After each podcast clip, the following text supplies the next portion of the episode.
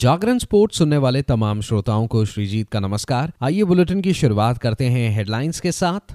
राजेश्वरी विवान ने सीज़न का पहला ट्रैप शूटिंग राष्ट्रीय ट्रायल जीता। जय शाह ने जीता sports business leader of the year पुरस्कार। 8 दिसंबर के बाद होगी WFI चुनावों की तारीख की घोषणा।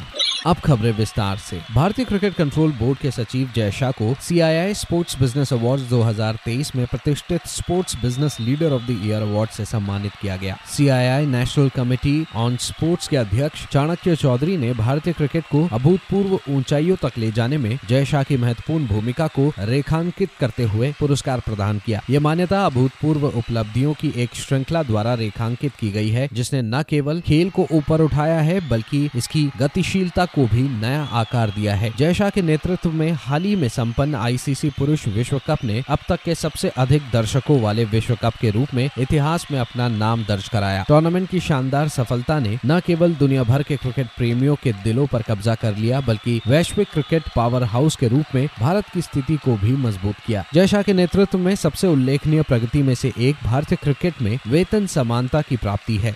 उधर मलेशिया के कुआलालंपुर में हुए भारत बनाम दक्षिण कोरिया मुकाबले में अरिजीत सिंह हुंदल की हैट्रिक की मदद से भारत ने दक्षिण कोरिया को चार दो से हरा दिया। इसके साथ ही भारत ने एफआईएच जूनियर पुरुष हॉकी विश्व कप में अपने अभियान की शानदार शुरुआत कर ली है। अरिजीत ने ग्यारहवे सोलवे और इकतालीसवे मिनट में गोल किए। भारत की तरफ़ से एक अन्य गोल अमनदीप ने तीसवे मिनट में किया। दक्षिण कोरिया की तरफ़ से दोहुन लिम और मिंग क्वॉन किम ने गोल किए। भुवनेश्वर में 2021 में खेले गए विश्व कप में कांस्य पदक के मैच में फ्रांस से हारने वाले भारत ने कोरिया पर शुरू से ही दबाव बनाए रखा। अरिजीत ने पहले क्वार्टर में ही पेनल्टी कॉर्नर को गोल में बदलकर भारत को शुरुआती बढ़त दिलाई। भारत ने इसके बाद भी दबदबा बनाए रखा। अरिजीत और अमनदीप ने दूसरे क्वार्टर में मैदानी गोल किए, जिससे भारत मध्यांतर तक तीन शून्य से आगे था। दक्षिण कोरिया ने तीसरे क्वार्टर में लिम के गोल से वापसी करने की कोशिश की, लेकिन भारत की तरफ़ से अरिजीत ने तुरंत ही चौथा गोल करके अपनी हैट्रिक भी पूरी की। भारत चार एक की बढ़त हासिल करने के बाद थोड़ा ढीला पड़ गया, जिसका फ़ायदा उठाकर किम ने गोल दाग दिया। दक्षिण कोरिया हालाँकि इससे हार का अंतर ही कम कर पाया। भारत पूल सी में अपना अगला मैच स्पेन के खिलाफ खेलेगा।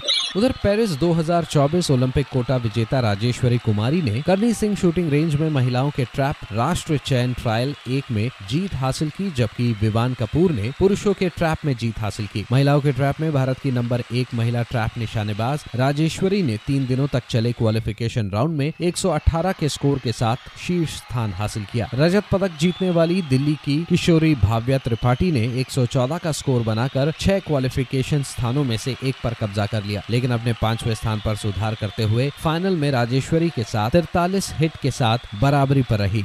उधर युवा मुक्केबाज पायल, निशा और आकांक्षा ने शानदार प्रदर्शन करते हुए अर्मेनिया के येरेवन में 2023 आईबीए जूनियर विश्व मुक्केबाजी चैंपियनशिप में चैंपियन बनी, जबकि भारत ने 17 पदकों के साथ प्रभावशाली अभियान का समापन किया। पायल ने लड़कियों के 48 किलोग्राम फाइनल में सर्वसम्मत निर्णय से अर्मेनिया की स्थानीय पसंदीदा पेट्रोसियन हेगिन को हराकर भारत को प्रतिष्ठित चैंपियनशिप में पहला स्वर्ण पदक दिलाया।